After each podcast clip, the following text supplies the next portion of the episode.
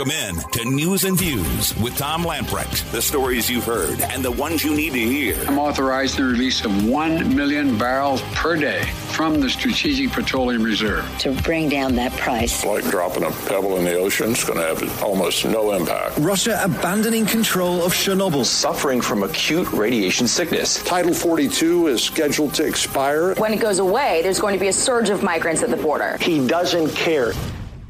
Your life, your values, your voice.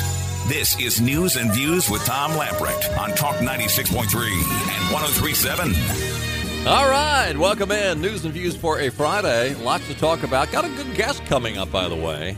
Helen Gordon Hill is going to be joining us. She worked pretty closely with the Trump administration, and uh, we're going to talk about uh, what's it look like for Trump's future. Will he be the king or the kingmaker?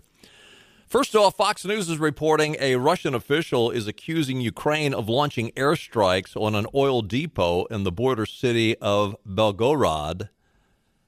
Happened today, despite uh, reports that the attack may have been a false flag operation to further justify Moscow's brutal assault on Ukraine. Why would Moscow need any justification for what they're doing after what they've already done?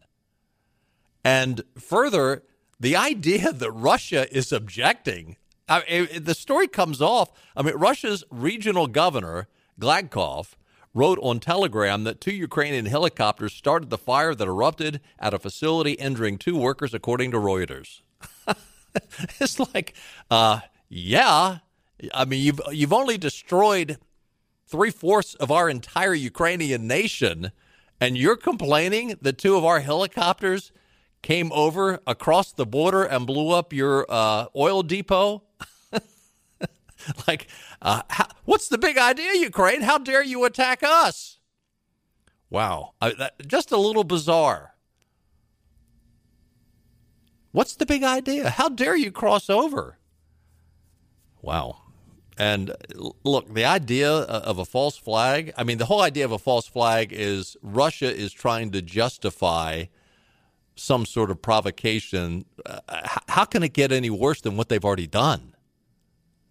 I mean, it, uh, unless they're going to drop a nuclear bomb, uh, it's uh, other than that, th- they've pretty much done everything that uh, has crossed the line in war crimes behavior. Just saying.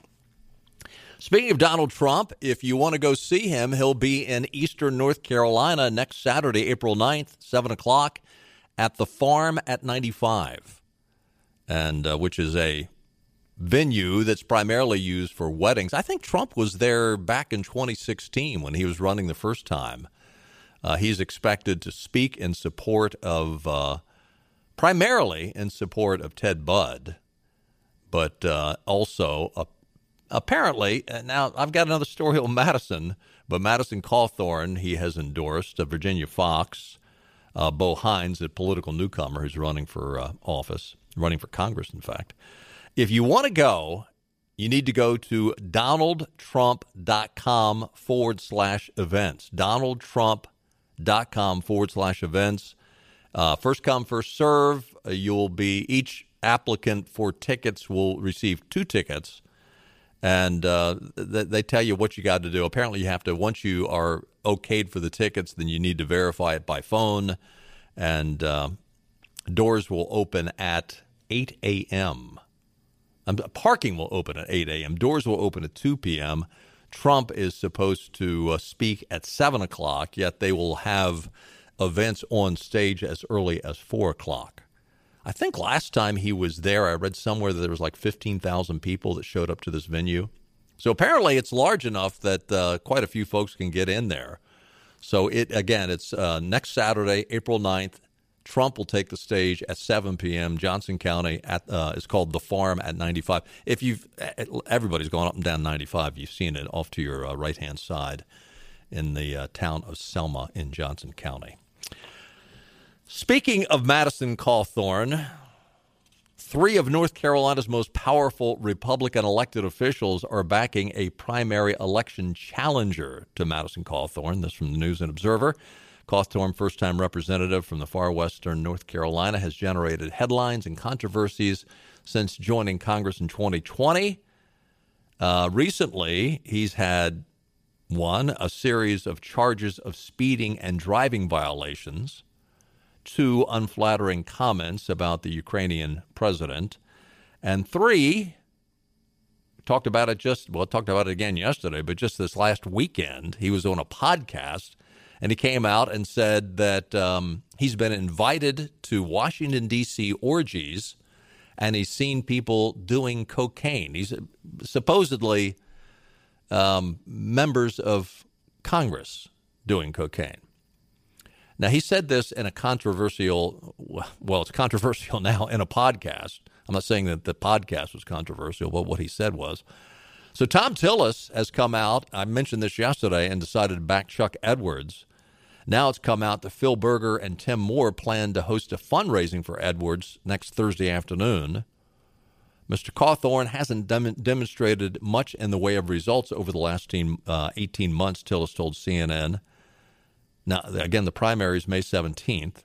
Kevin McCarthy, the top Democrat in the U.S. House, told reporters after meeting with Cawthorn that he exaggerated or lied about claims saying he did not tell the truth. McCarthy did not rule out removing Cawthorn from his committee assignments about his comments. On Thursday, comment, uh, Cawthorn's campaign released a new 30 second ad on Twitter saying he, quote, cannot be stopped, and even as the, quote, left wing establishment has st- uh, targeted Madison Cawthorn as public enemy number one. Listen, I again, I agree with his conservative principles. But um, uh, Madison Cawthorn's public enemy might be himself. Just saying. Uh, Richard Burr and Tillis, I know they're not uh, okay. Is Madison Cawthorn might, might take their accusations as a badge of courage. I understand that. Uh, Burr said, I thought about the statement, and if it's true, he's got a lot of information to reveal. If it's not true, then he's guilty of being untruthful. And I'm sorry, that's from Thom Tillis. I thought it was a silly statement, and it's not the first one. Chuck Edwards, who owns several McDonald's franchises, Benny mentioned this yesterday in Western Carolina. He is in his third term in the state Senate. He has loaned his campaign $250,000. He's raised about another $85,000 as of the end of December. In addition to Edwards, Republicans Bruce O'Connell, Wendy Nevarez, Matthew Burrell, Rod Honeycutt, and Michelle Woodhouse and Christine um, Sluiter are also running. So that's a packed primary on May 17th. Uh, Woodhouse, Michelle Woodhouse, is a former ally of Cawthorn. He actually donated money to her campaign when he came out and said he was going to run in a different district. Then he changed his mind and said, No, I'm going to come back to my original district and run. We'll see what happens. Um, again, the only polling I've seen on this is about a month old and was really before any of these controversies, these recent controversies on the um, driving violations, the comments about Ukrainian president, and the orgies and drug comments. Prior to that, he had about 60% of the polling vote. Uh, whether or not this other stuff has hurt, I I would think it has had to uh, put a dent into his um, lead. We'll see. Uh, neither North Carolina Senator Thom Tillis nor Richard Burr plans on supporting Ketanji Brown Jackson to the Supreme Court. Burr announced Thursday afternoon he plans to vote against her confirmation. Burr said in a news release he met with Jackson this week to learn more about her positions on court packing which would add justices to the Supreme Court. Unfortunately, Burr said, unfortunately, Judge Jackson's answers on the questions, both in our confirmation hearing and our personal discussion, continue to be unsatisfactory. Same argument from Thom Tillis. Tillis did question Jackson in the uh, uh, nomination hearing about court packing, and she wouldn't commit to whether she supported adding justices to the Supreme Court which, uh, knowing her liberal background, means yes, I would support it. Tillis said he would only vote to uh, add to the Supreme Court if he was convinced it was necessary because of an increased caseload. quote, while she's undoubtedly undoubtedly high qualified, highly qualified, knowledgeable, and experienced based on our discussions, I cannot support Judge Jackson's nomination when it comes to the Senate, Burr said. Listen, I, am sorry, but I don't get this doublespeak from Republicans like Burr. I if if she is for, because I mean, he says she's undoubtedly highly qualified. But listen, if she's for court packing, that means she is for it because she is for judicial activism. And if she's for judicial activism, that means she's against the idea of separation of powers which means she's working against the U.S. Constitution, which means she's not highly qualified. And I get it. You know, they, they don't want to be branded as someone that, that's racist. They're scared to death of being called a racist. And I've, I've said this since I've started the program. The race card is played by liberals to try to shut up conservatives. Don't buy it, don't fall for it. You know who you are. And just because some somebody is going to call you a racist doesn't make you one. And I know it's hard when the mainstream media all jumps on your case and racist, racist, racist. Is like, look, if you're comfortable in who you are and you know who you are and you you know that you're not a racist, speak the truth and let the cards fall where they may this idea of, oh, highly qualified. Well, she's highly qualified, then maybe you should vote for her. She's not highly qualified. Why? Because she's lying about, I mean, ultimately, as I just explained, she's lying about whether or not she's going to uphold the Constitution. I would say that disqualifies her. We're going to take a time out. Lots more to talk about, including what is going on down in Disney World. We'll talk about that and more. Stay with us. More news and views coming right up. This is your Drive at 5 and ENC with Tom Lamprecht. Welcome back to News and Views on Talk 96.3 and 1037. All right, welcome back in. Today is a uh, it's the national holiday for atheists. Yeah, April Fool's Day. The fool has said in his heart there is no God, right? Um, eh, boy, you talk about it doesn't seem that long ago for guys like me. I mean, half half of uh, those living today weren't around in 1970, but it was on this day in 1970 Nixon signed a measure banning cigarette advertising on radio and television to take effect on January 1st, 1971. But yet we still remember if I say Winston tastes good like a cigarette should, you still remember that from uh, a long time ago, more than 50 years ago. Take a look at your weather forecast. Tonight, clear skies, low around 39. Tomorrow, lots of sunshine, a high in the upper 60s. Cloudy skies tomorrow night. A slight chance of rain tomorrow night, low around 49. Then sunshine and perfect on Sunday with a high in uh, or low, lower 70s. We'll, we'll say that. So uh, it looks like, perhaps looking ahead to next week, we're looking like uh, the low for the week is Monday at 69 lots of sunshine. So get out and enjoy. Uh, it's a woke world after all. I, a friend of ours put on social media their their family goes down to Disney World all the time. In fact, they buy annual passes as they, they go down there so much. Yeah, it's interesting. My wife and I were down at a uh, convention that took place. It, it goes to different locations every year. And it, one year, about 10 years ago, they had it at uh, the Disney resort, one of their uh, the Mexican themed resorts. And so one day while we were there, we got there a day early and we decided to go to um, Epcot. Well, th- this was at least 10 years ago. And even then, it was pretty obvious that Disney was going woke when it came to environmental issues. It was rather humorous because this one display they had that you went through, they had this movie you went and watched, and it was based on The Lion King. But it was a story about how these this this bad capitalist company was going to come in to where the Lion King and all the animal buddies lived in Africa, and they were gonna Now listen to this. See if you can connect the dots. This this terrible capitalist company was going to come in and build a big resort in the midst of this area where the animals lived. And I thought to myself, uh, is that is this not the definition of irony? I mean, is this not what Disney World is all about? Let's come into an area that was basically just um, Everglades and swamp and forest in the middle of Florida, and uh, we're going to build a resort. I thought then, uh, I think they'll protest us too much. But anyway, this these friends of ours who get these annual uh, passes for their family, they said no more. We've had it, no more.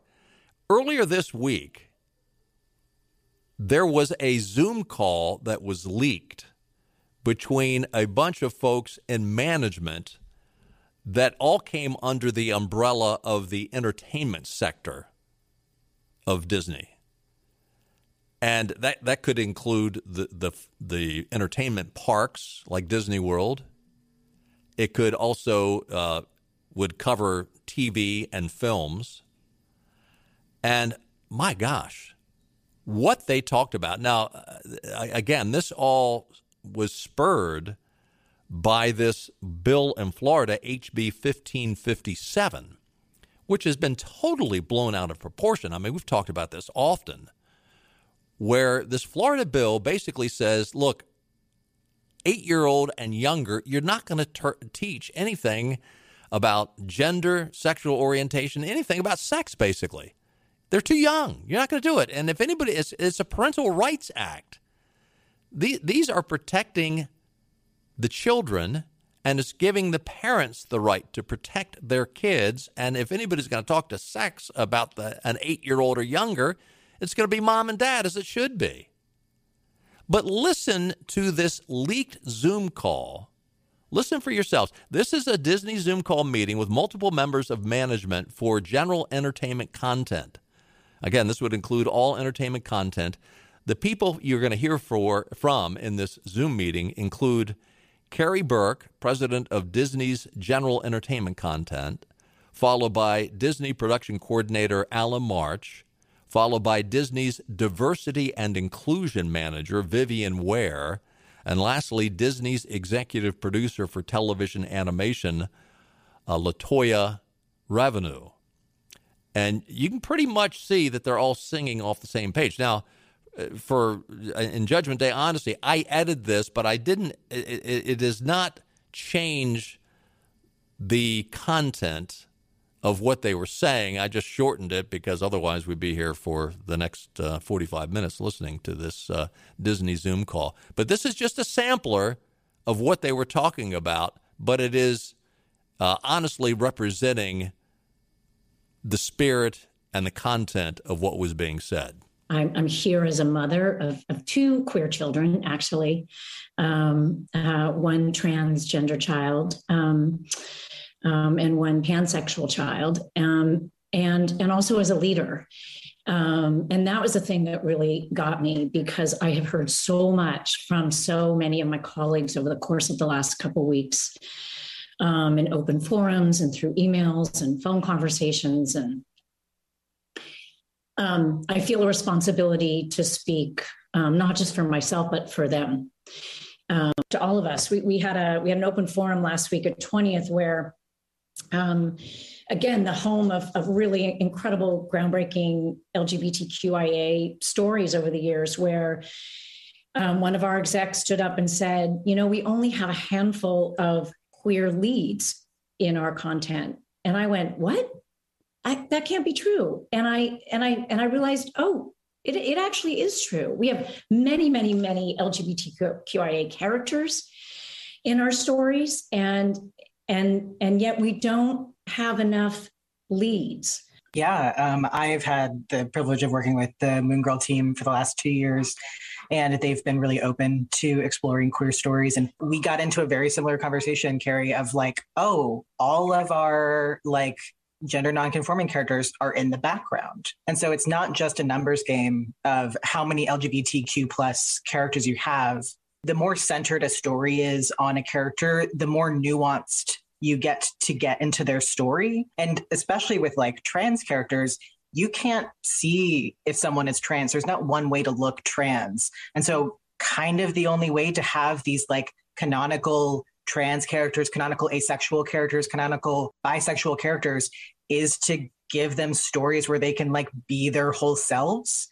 Last summer, we, we removed all of the um, gendered greetings in relationship to our live spiels. So we no longer say ladies and gentlemen, boys and girls.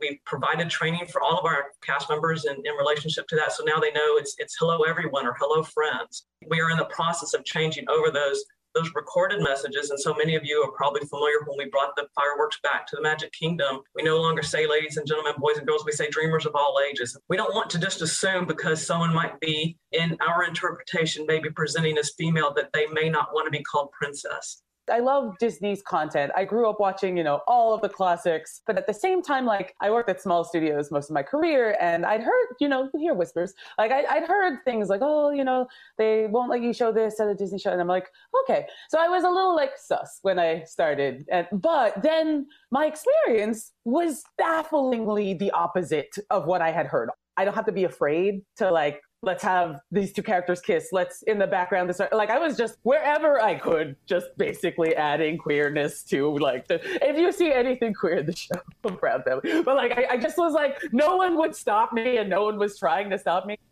Wow. Walt Disney has got to be rolling over in his grave.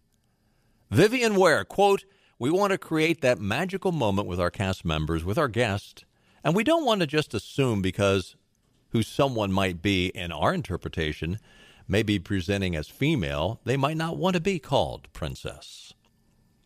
So they want to make sure that no one is ever offended.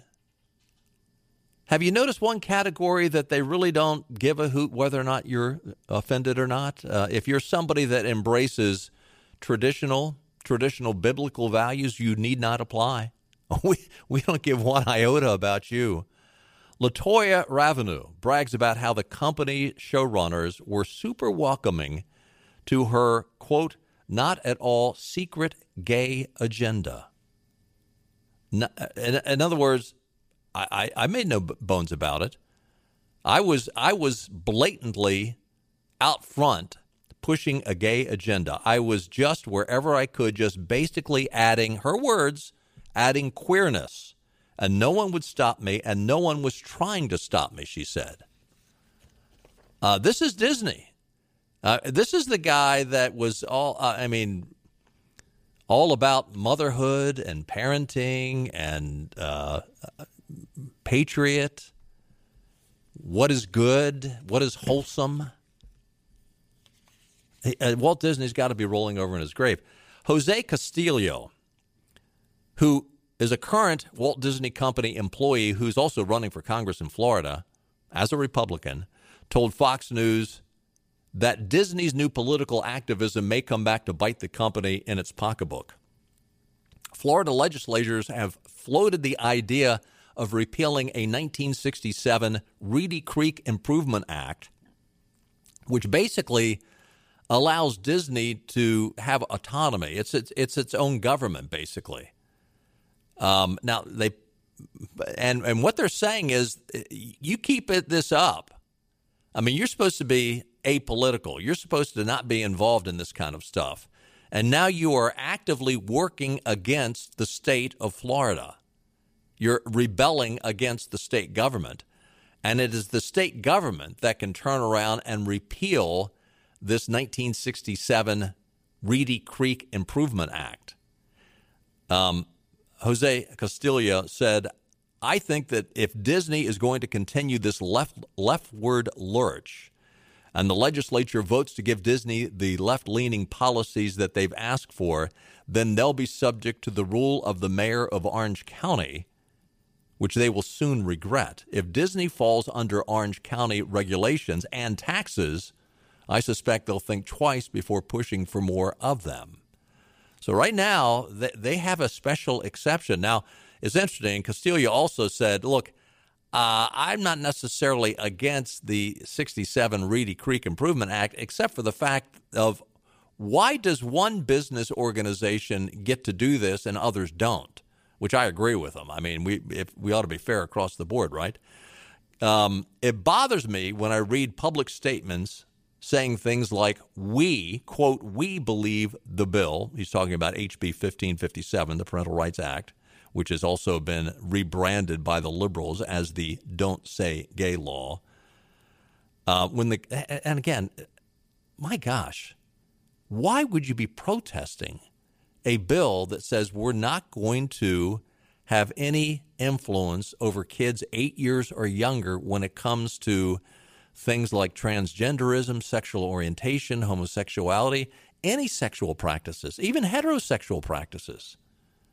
And, and they're outraged. Why would you be outraged on that unless you are in the business of grooming kids for some perverse reason?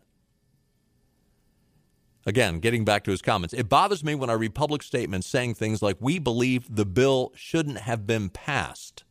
I've been with Disney for 13 years and I'm proud of my role in the company. When the company uses words like we, it that they're coming across it means all of us, all the cast members, all the employees.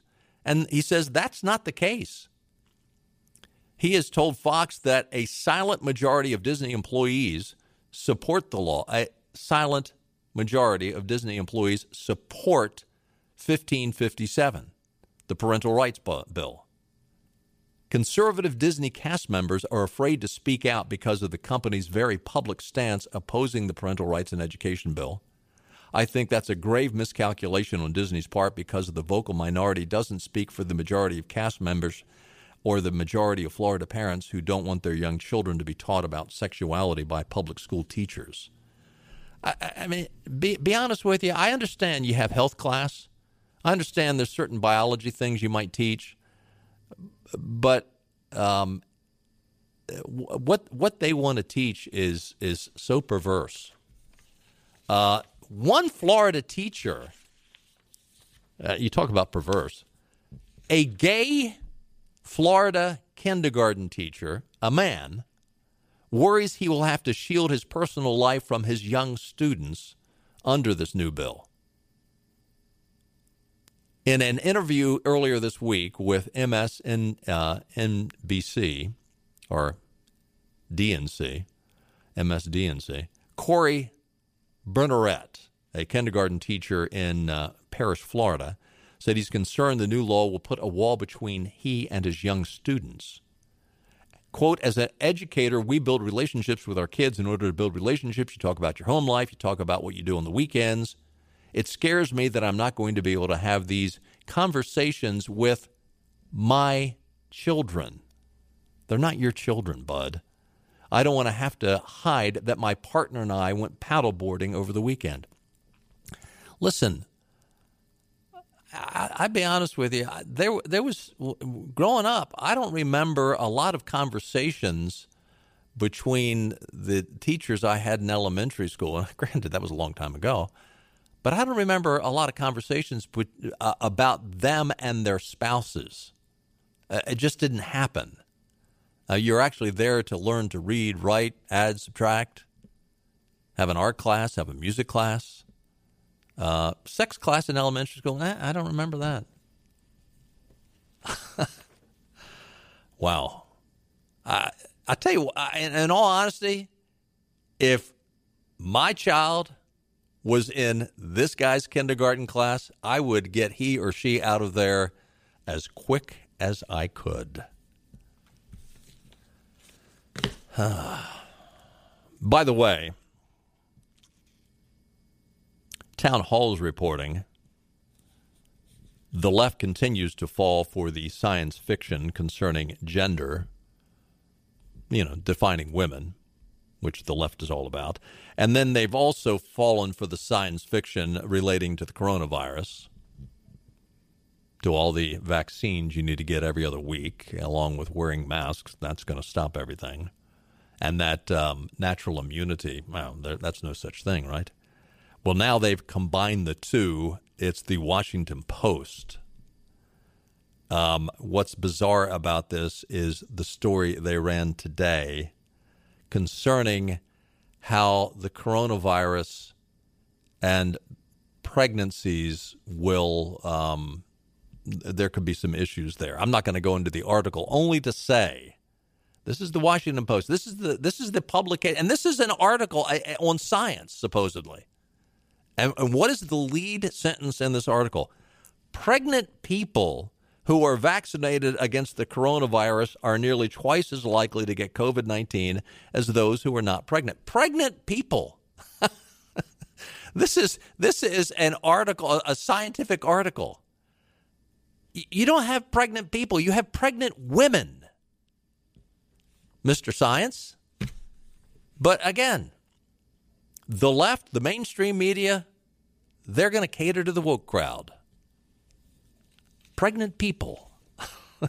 they only mention the word woman once in this entire article. There you go. There you have it. We're going to take another time out. Stay with us. Much more to come. News and Views continues right after this.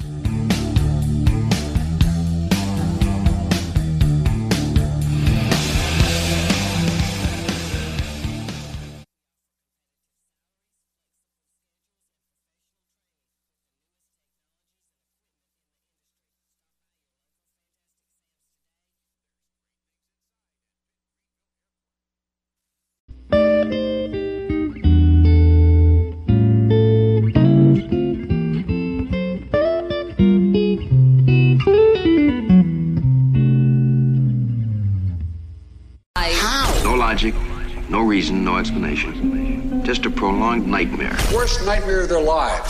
This long nationwide nightmare. We'll start collecting clues as to the whys, the whats, and the wheres. Neighborhood by neighborhood, literally knocking on doors. This is your worst nightmare. The nightmare. It would be a nightmare. Worst nightmare. We will not end the nightmare. We'll only explain it. Explain to us. Because this. This. This is News and Views with Tom and Benny on Talk 96.3 and 103.7.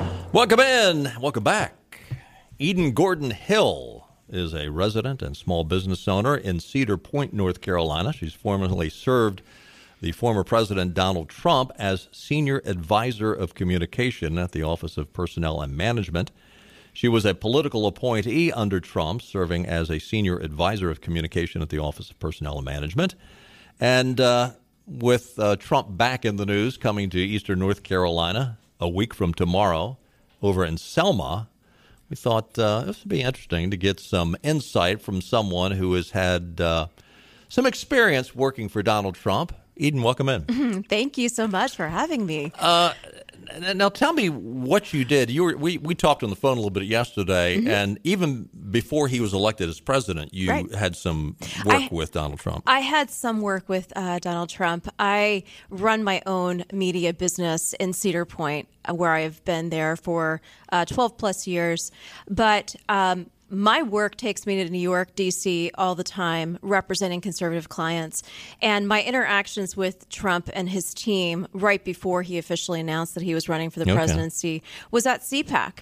And okay. I was working Radio Row, working with Sean Hannity, working with his radio show and other team members. And we were working with all the official or unofficial presidential candidates. And that's where I met Trump and his amazing team introducing him to the appropriate people and bringing him in to the radio booth. so you did a little PR. A for, little PR. Yeah, oh, yeah. yeah. It was a great honor to meet him, um, but what a huge honor to be asked to yeah. come to Washington during COVID.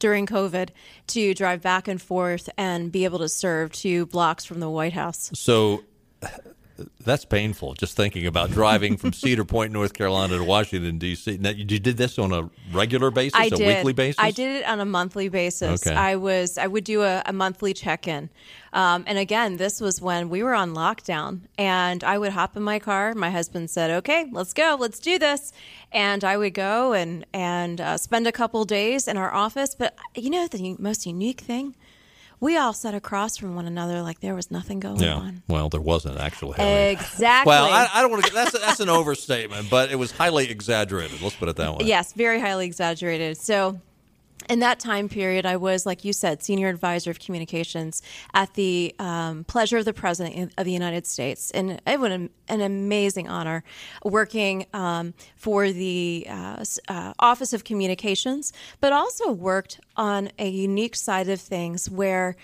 Office of Personnel Management was focused on making sure our veterans were employed and our military spouses were employed. Hmm. And I'm a veteran spouse.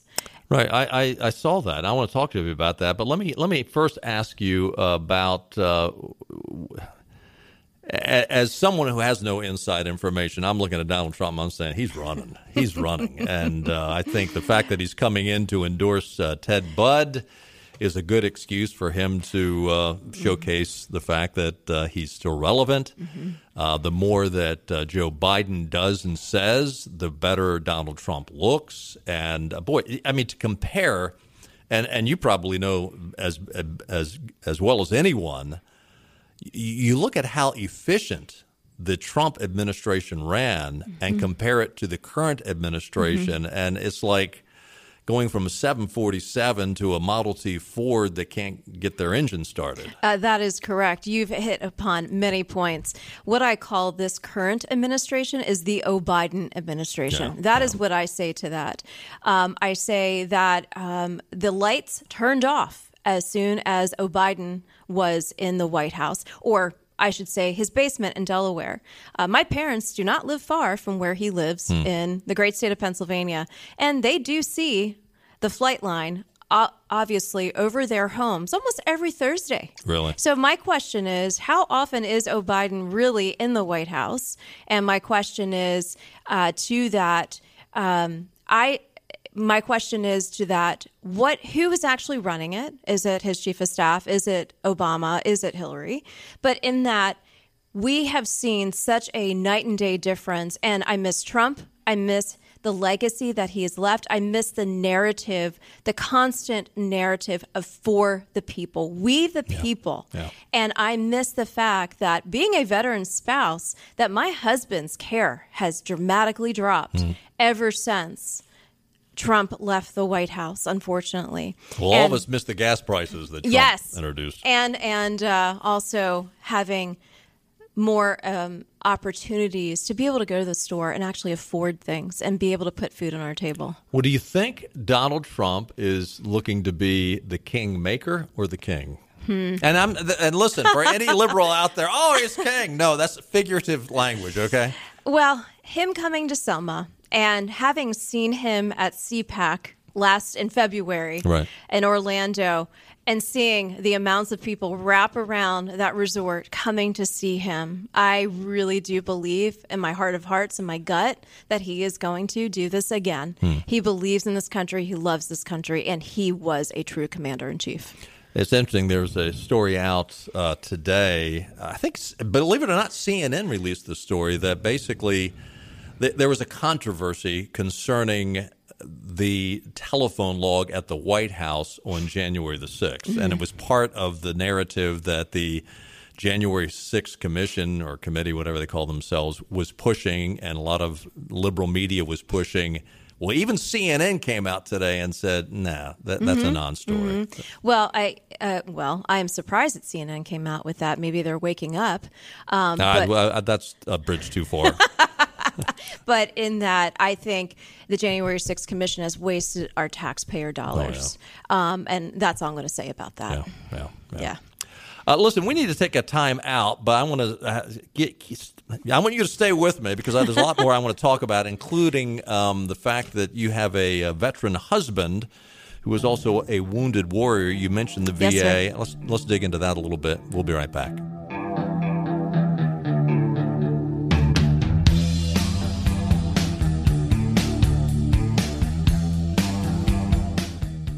This is your Drive at 5 and ENC with Tom Lamprecht. Welcome back to News and Views on Talk 96.3 and 1037.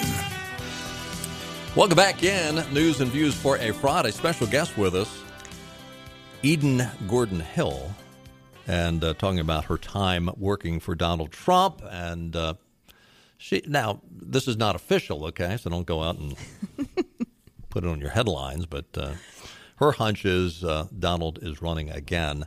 You mentioned in our first segment that uh, you have a spouse who's a veteran. Your husband, Greg Hill, retired Army Operation Iraqi Freedom veteran, also a wounded warrior, and our thanks to him for his Thank you. service.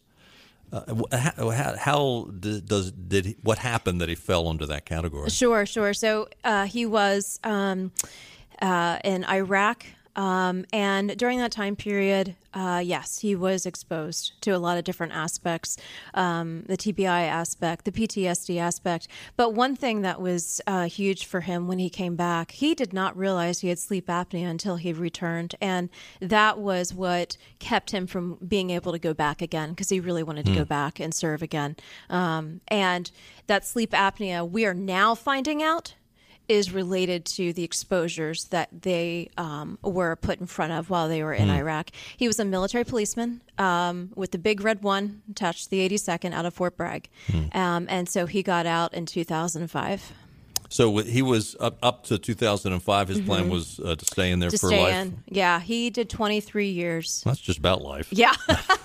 and loved every minute of it. Yeah. You were mentioning during the break that uh, you had a situation over the last uh, Christmas season where you needed to use the services of a VA clinic or hospital, Mhm. and uh, they moved on you. Yeah, uh, they did move. They did move. Uh, first and foremost, over the holiday season, uh, my husband was very sick. And what we normally do, we go to the uh, Morehead VA clinic, and his primary care is over there. And we called to get an appointment, and the nurse plainly said, "You are not able to come here. Please go to the most re- uh, closest urgent care to be seen." And I. Um, very firmly got on the phone with the nurse and said, "Then what is your purpose? And are how many other veterans are you denying care? Because you clearly state that this is an urgent care facility for the veterans to be seen." Now, would VA pick up the tab if you had gone to an urgent care? Not necessarily. So that's another question. So I, I say, as a veteran caregiver, I am on the front lines looking to make sure that our caregivers have the best information possible. But here's something else. Um, just the other day, I was riding by the VA clinic on Highway 70. There is a for sale sign now there. And if you notice that there is no park, there's no cars in there, and there's a small sign that says we have moved. To what notification did any uh, VA recipients receive this? Any veterans receive this? Any caregivers? We did not. And I started asking around and doing some background investigating. Nobody received any notification. I finally found out where they are. They are located at 2900 Arendell Street in Morehead City. But it was because of a fact finding mission and finding out that many, many of my future future constituents did not know about that. Future constituents. I think that's a lead in.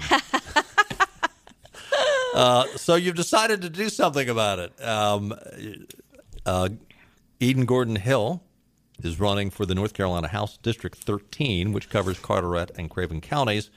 Uh, the incumbent down there is retiring, Republican incumbent. Yes, Pat McElraft is retiring. Yes. And Yes. she just has had enough of uh, Raleigh politics. Uh, Uh, I, I wouldn't know, but um, what I do know is that I filed. Um, I have been serving, I've been in public service for more than 20 years, and I've been working behind the scenes with elected officials, House members, Senate members, and U.S. presidents. And I am no longer going to be sitting on the sidelines and telling somebody what to say and what to do. I am going to be, I am going to be doing that. I filed because I, the last straw was one veteran being denied, and I am fed up with the VA denying our veterans, especially when there's more than 9,000 veterans in Carteret County alone, and that includes our military families, which has um, houses Cherry Point. Well, let me ask you: How, as does a state house representative, how how can you have a positive effect on the Veterans Administration? Sure. So within the Veterans Administration, yes, it is a federal issue, and I get that. But being a voice at the local level, so You have a bully pulpit. I really, really do. Yeah. And I sit around and I talk. I do kitchen table discussions. I do them daily now with the constituents. I sit down, I talk with veterans, I sit down, I talk with small businesses, I talk with nonprofits, I talk with mental health professionals, I talk with the aspect of the homelessness. So, what I want to do is, I want to get to Raleigh. I want to kick open some doors with my hot pink heels and my red heels and say, I'm here. I may be five foot, but I have some firepower behind me. And I said, I want to get some answers um, to these questions because I am tired of the buck being passed to Durham or to another legislature or to somebody saying, oh, well, we'll get to that. No, that's not an answer. These veterans need answers and they need to be taken care of. So it is Eden Hill for EdenHillForHouse.com. Uh, primary comes up on May the 17th. That's a pretty conservative area. I imagine uh, the primary is going to be uh, a, a, bigger battle than the general. Is, are there any Democrats running? There's one other Democrat and then two other Republicans. Okay. Okay. So you will have a primary and you will also yes. have a general election. We only have a couple of minutes, but what would you say? I'm talking about on a state level. Mm-hmm. What do you think the three biggest items that, the three biggest issues that um, conservatives going into uh, the legislature in North Carolina mm-hmm. need to mm-hmm. deal with? So, uh, as I've been talking with the constituencies, I've been door knocking in all the different neighborhoods. And one big thing is to be heard. Hmm. I have been knocking on doors since I filed. And I will tell you, these constituents have said to me, We haven't seen anybody. Hmm. We haven't heard from anybody. And that's one big thing. The small business aspect to this area is one thing I want to make sure. If, if, if is a strong word, but if in the event we have another COVID round because big media and big pharma says we need more money, I want to make sure that those mandates are not enacted from the state down. I want to make sure we are still free. We live in a beautiful, beautiful Carteret County and Craven County, and we have remained free. And I want to make sure that that does not happen again. If now there was a, uh, a piece of legislation, I think Keith Kidwell was one of the sponsors of it to take away the emergency, well, to limit the emergency powers mm-hmm. of the governor, mm-hmm. and it passed, and he vetoed it. Mm-hmm. Do you think there's a possibility that we could have a uh, conservative veto proof uh, majority in the House and the Senate? Boy, that would be absolutely amazing. But I want to make sure with that veto proof that there's also some other aspects to that because the Free the Smiles was vetoed as well. Yeah. You know? Yeah. And so I sit there and say small businesses, the commercial businesses, commercial fishermen of the district they are one paycheck away from losing it all mm. because of the rules and regs. I want to make sure that I'm there for every vote when that comes up for them because I have talked with them, I hear them, and I want to make sure that they have everything that they need. And in the final aspect of that, I've been to China. I was a short term missionary over there, and I was fed the fish from over there, and it's absolutely crap. And I've said that in my speeches. We have the best here, and I want to make sure our state is educated and our consumers are educated on what is the gold mine of North Carolina. Her website is EdenHillForHouse.com. Again, she's running for North Carolina House District 13 at Carteret and Craven counties. Are you going to go see Donald Trump? I hope so. I would love to see President Trump again. hey, thanks for being with us great uh, time with uh, our special guest and uh, have a great weekend. It's going to be pretty. Get out and enjoy, and we will be back to see you on Monday at 5 o'clock. Bye bye, everybody.